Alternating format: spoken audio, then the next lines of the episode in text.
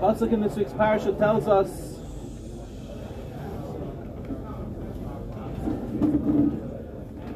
that Moshe Rabbeinu said to Klal Yisrael, "Vatikruvun elai kulchem." You all came to me. V'toimru nishlocha anashim lefanenu. And you said we should send we should send people before us. They should spy out the land. They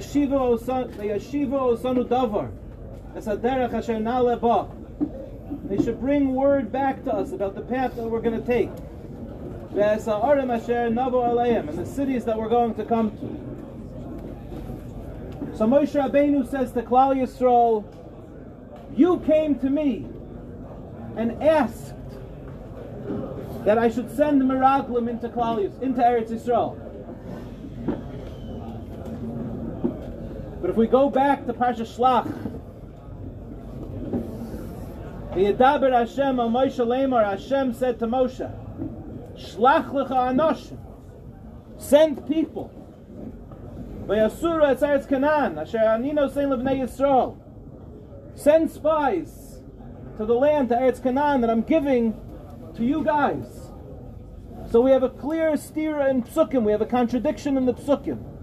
Who sent the Meraglim? Pasuk by us, Moshe Rabbeinu says clearly, it was you guys. You approached me. And by and in Pasha Shlach it's Vaydaber Hashem al Moshe Lemer Shlach Lecha Anoshim. So who was it? Did Klal Yisrael demand for Meraglim to be sent, or did Hakadosh Baruch Hu command for Moshe Rabbeinu to send Meraglim in? So Rashi already answers this stira.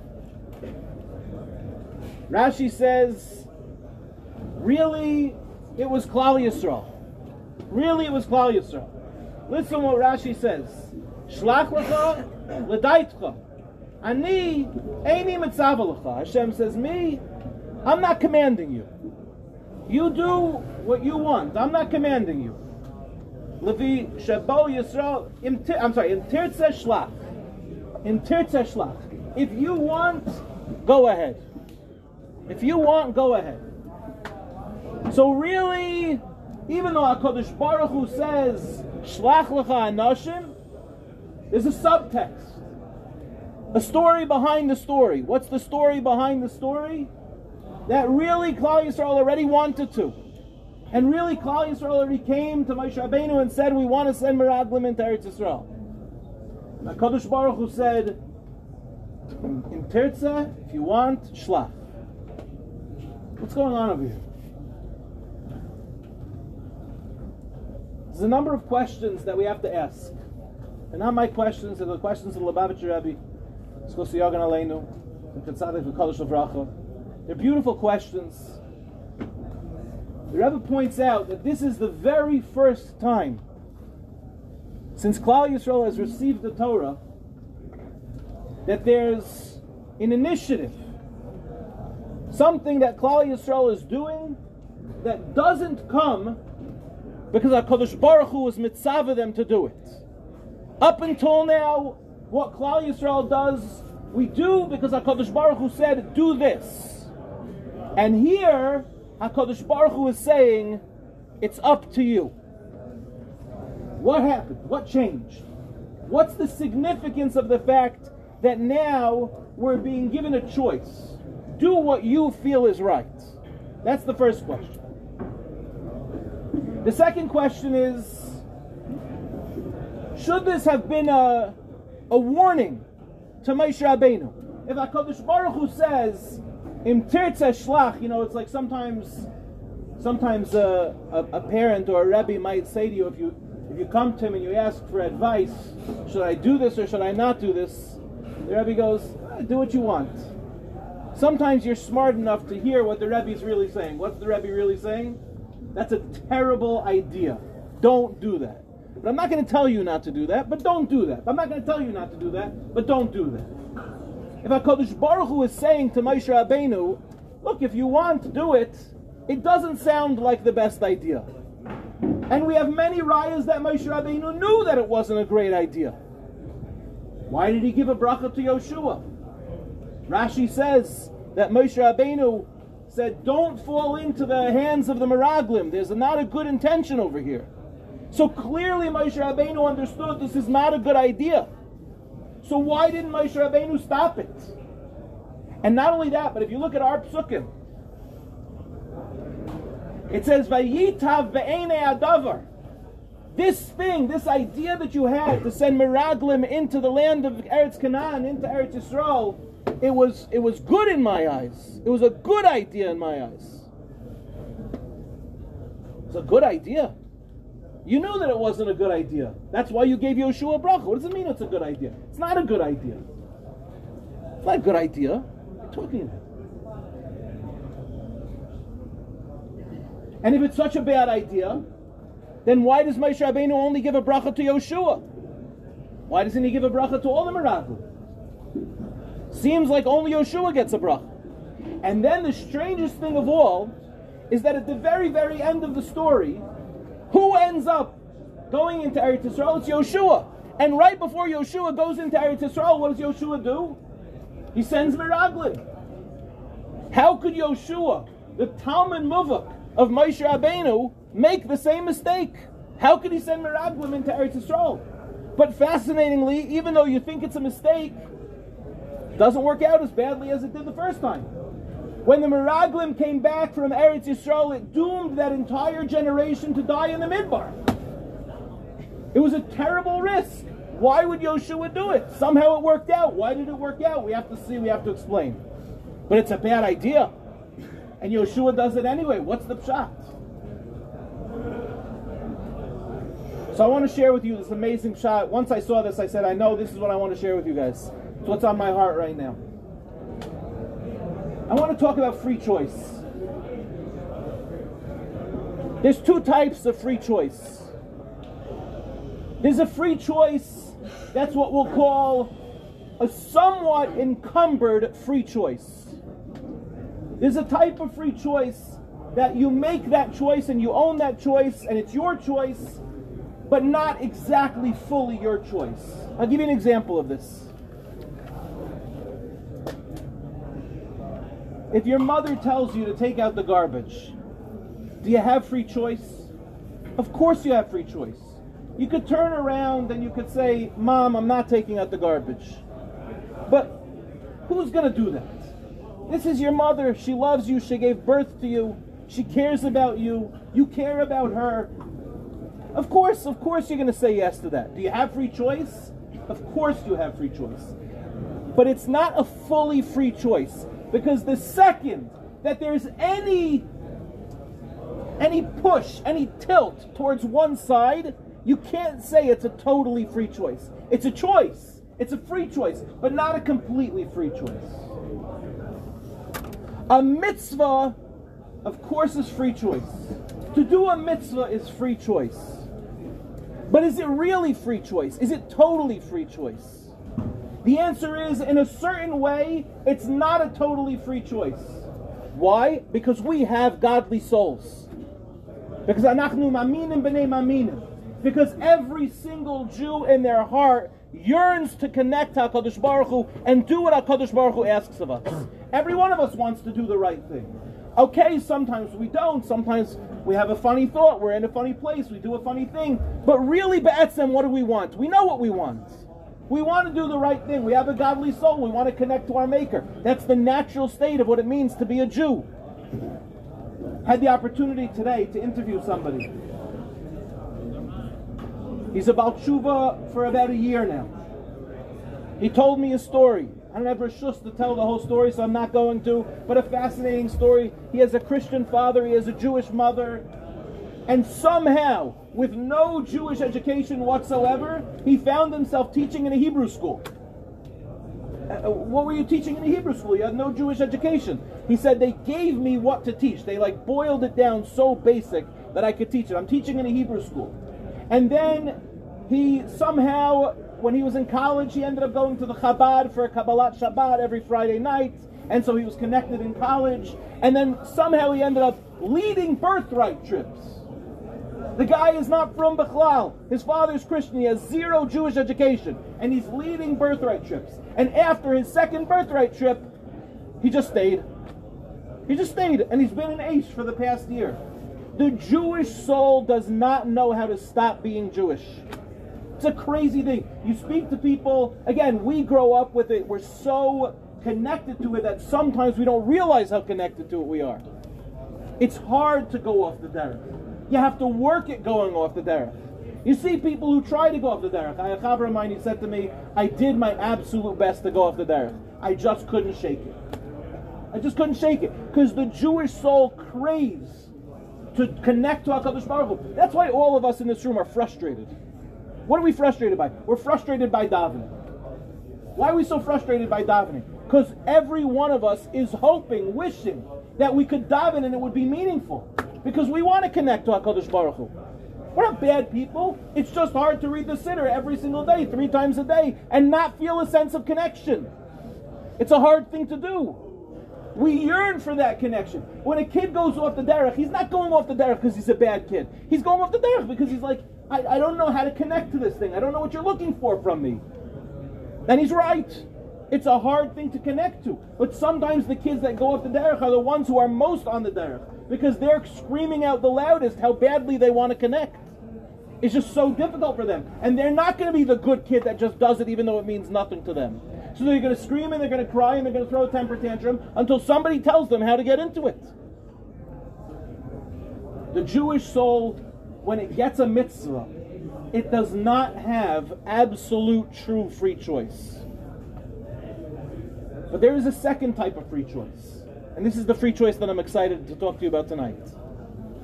There's a free choice where you're absolutely, totally, and unencumbered you can make whatever choice you want. I want to talk to you about what that choice looks like for a second. It's not the choice of a mitzvah. It's not wake up and daven, put on tzitzis, put on tefillin. It's not a mitzvah that we're talking about. It's something much deeper.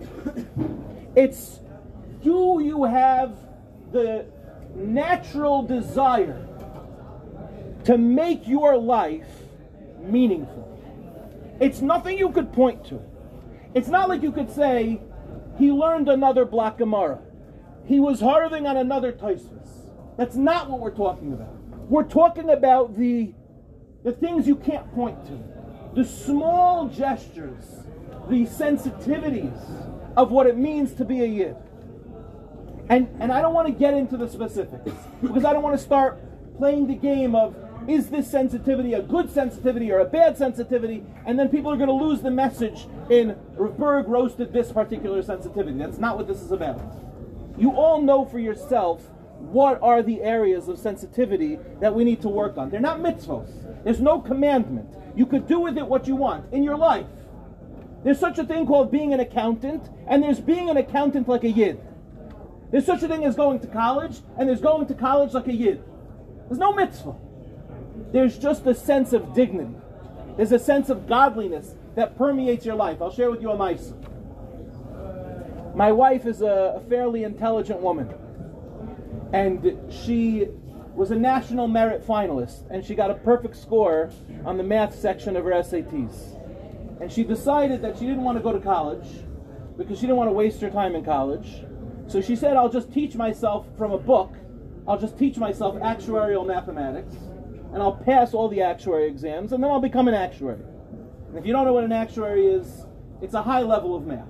I personally failed out of math three twice, so that's why I married her. This way my kids have a shot. Baruch Hashem, they're all good at math.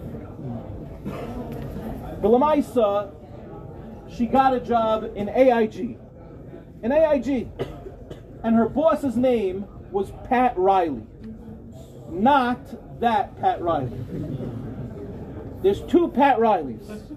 One Pat Riley lives in Miami, slicked back hair, Showtime Lakers. He's a pretty cool guy. There's another Pat Riley who's an Irish man who wears suspenders and a bow tie to work, and he's a math nerd, and he works in AIG. That Pat Riley was my wife's boss. And they had a meeting. And in the meeting, somebody cursed. Somebody used a swear word. And so after the meeting, my wife's in her little cubicle area, and Pat Riley comes and he sits down with her and he says to my wife, Mrs. Burg, I want you to know that we're going to go to HR to speak to this person about the language that he used in the meeting in front of you. Because he, he dropped a certain curse in front of you. And my wife, she's a frum, she's frum woman, she doesn't want to make any waves. So she said, like, it's okay, you know, like, I have brothers, I've heard these words before, you know. So Pat Riley says to her, no, no, no. We know you're not supposed to use these words in front of you. She wasn't a Rebbitzin. She wasn't, uh, I can't imagine, I mean, I don't know for sure, but I can't imagine that she was in the middle of AIG pulling out a Tehillim and, and crying into a Tehillim and, and shuckling like she was having a seizure. I can't imagine that this is the Avirah that, that was around her. So, what did Pat Riley see? Why did he know? Not that he needs to go to HR because a person cursed in a meeting, but because they cursed in front of Elisa. Because when a Yid lives with an Avirah of Kedusha around them, there's no mitzvah that you could point to. But there's a choice that we make that Yiddishkeit permeates our lives. It's not a commandment. It's a it's a chush. It's who you are. It's how am I dressing today? How do I show up to davening? There's no mitzvah. I'm not talking about a mitzvah. I'm talking about a sensitivity. I remember when I was in camp, summer after ninth grade, I went to a camp here in Eretz Yisrael, and my counselor gave me musr that I was wearing shorts to daven. In my entire life, I had never heard of this sensitivity I mean, I was I was dressed. In my mind, I was dressed. Pants are like for the week. You know, like it's the summer in Eretz Yisrael. You wear shorts. And he said to me, Matt, you have to know, there's nothing I could point to to tell you that it's usher, but it's not the way a yid davens. It wasn't. The conversation wasn't about shorts. He was sharing with me a, a a sensitivity. Uh, this is how a yid behaves. I remember when I was in sixth grade, I was davening with my hands in my pockets davening with my hands in my pockets. Rabbi said, is there anything wrong with davening with your hands in your pockets? There's nothing wrong with davening your hands in your pockets. But my sixth grade Rebbe, Rabbi Glenn, he came over to me and in the sweetest way, he said to me, Mordechai, do me a personal favor. I'm just asking a personal favor. When you daven, don't put your hands in your pockets. Guys, I'm a long way from sixth grade. I'm 43 years old. Every time I accidentally put my hands in my pockets, I hear Rabbi Glenn's voice, that sweet voice saying to me, for me, do me a personal favor. Don't put your hands in your pockets. Rabbi said there's nothing wrong with putting your hands in your pockets. You can't find me a siman in Shulchan Aruch that says don't daven with your hands in your pockets. But it's a sensitivity. It's, it's, is this me? Is my Yiddishkeit permeating my life? When we're children, we get commandments. When we're first born as a nation, HaKadosh Baruch Hu says, here's your tzivui. Do this, do this, do this. But now, as we're about to enter into Eretz Yisrael, we're growing up. It's no longer about do this or don't do that. It's larger than that. It's what are you going to contribute to your Yiddishkeit? What choices are you going to make? I was having a conversation with somebody today, and he said, Rebbe, I've got these three options in front of me. I said, There's no wrong choice here, but we're going to learn a lot about you from the choice that you make. Is this your value? Is this your value? Is this your value? They're all beautiful values. But now you have to have a hierarchy. Klal Yisrael received commandments at Har Sinai. But now they come to Moshe Rabbeinu and they say, as we enter into Eretz Yisrael, we need to own the process.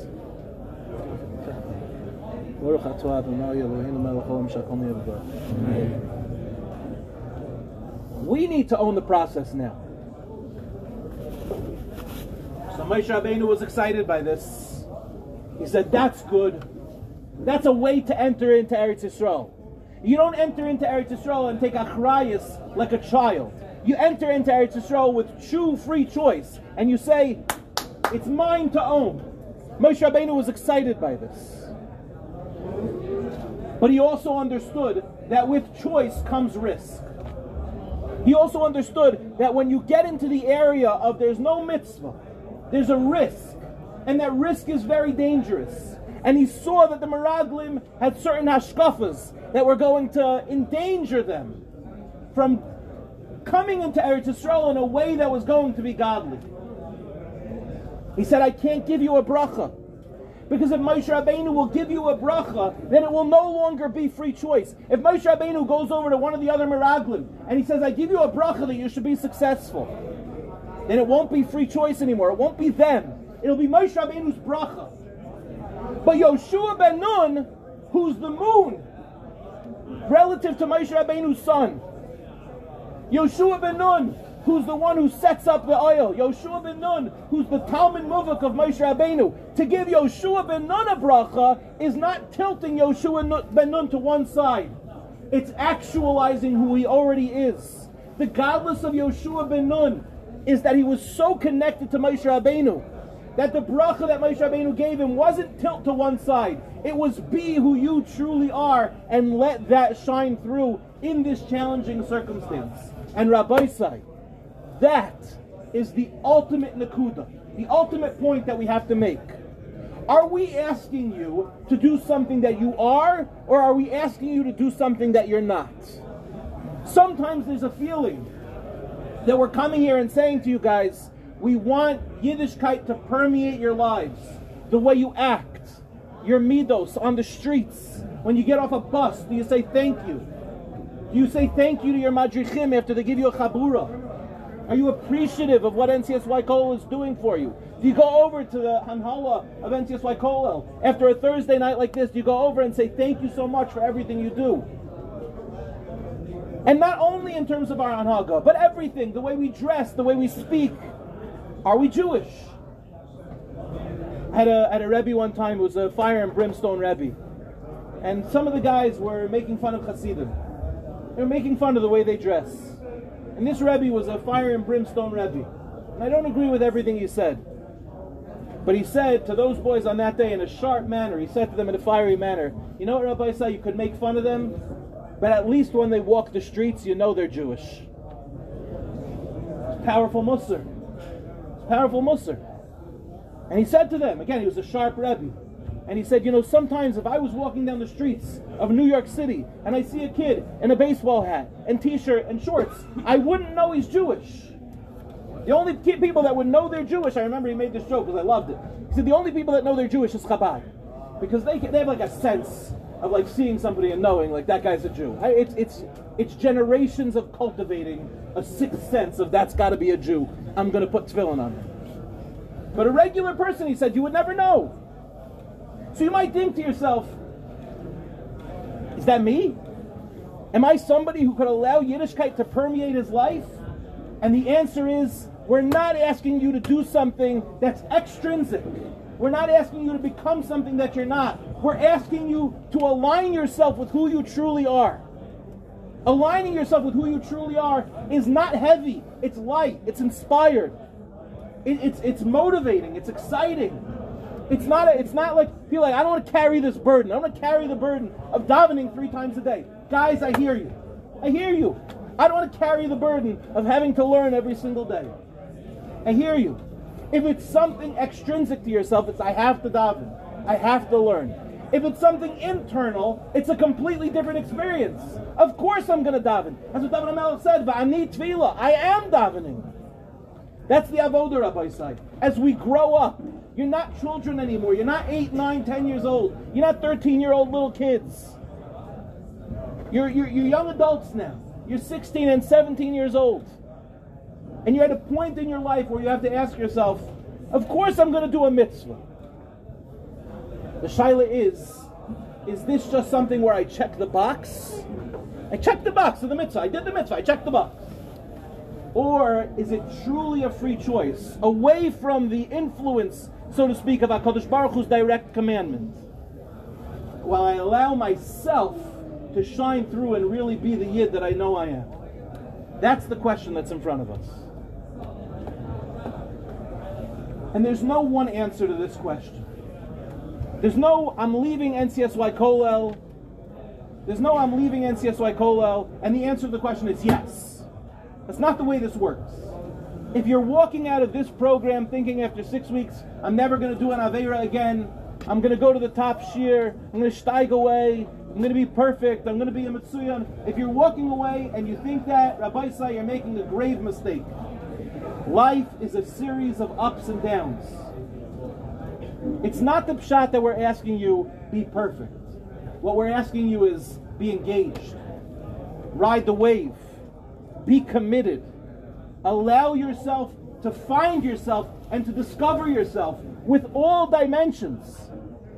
Sometimes it's meraglim and it won't go and it'll be a disaster. But if you stay with it, Yoshua ben Nun said, I know the meraglim could be great.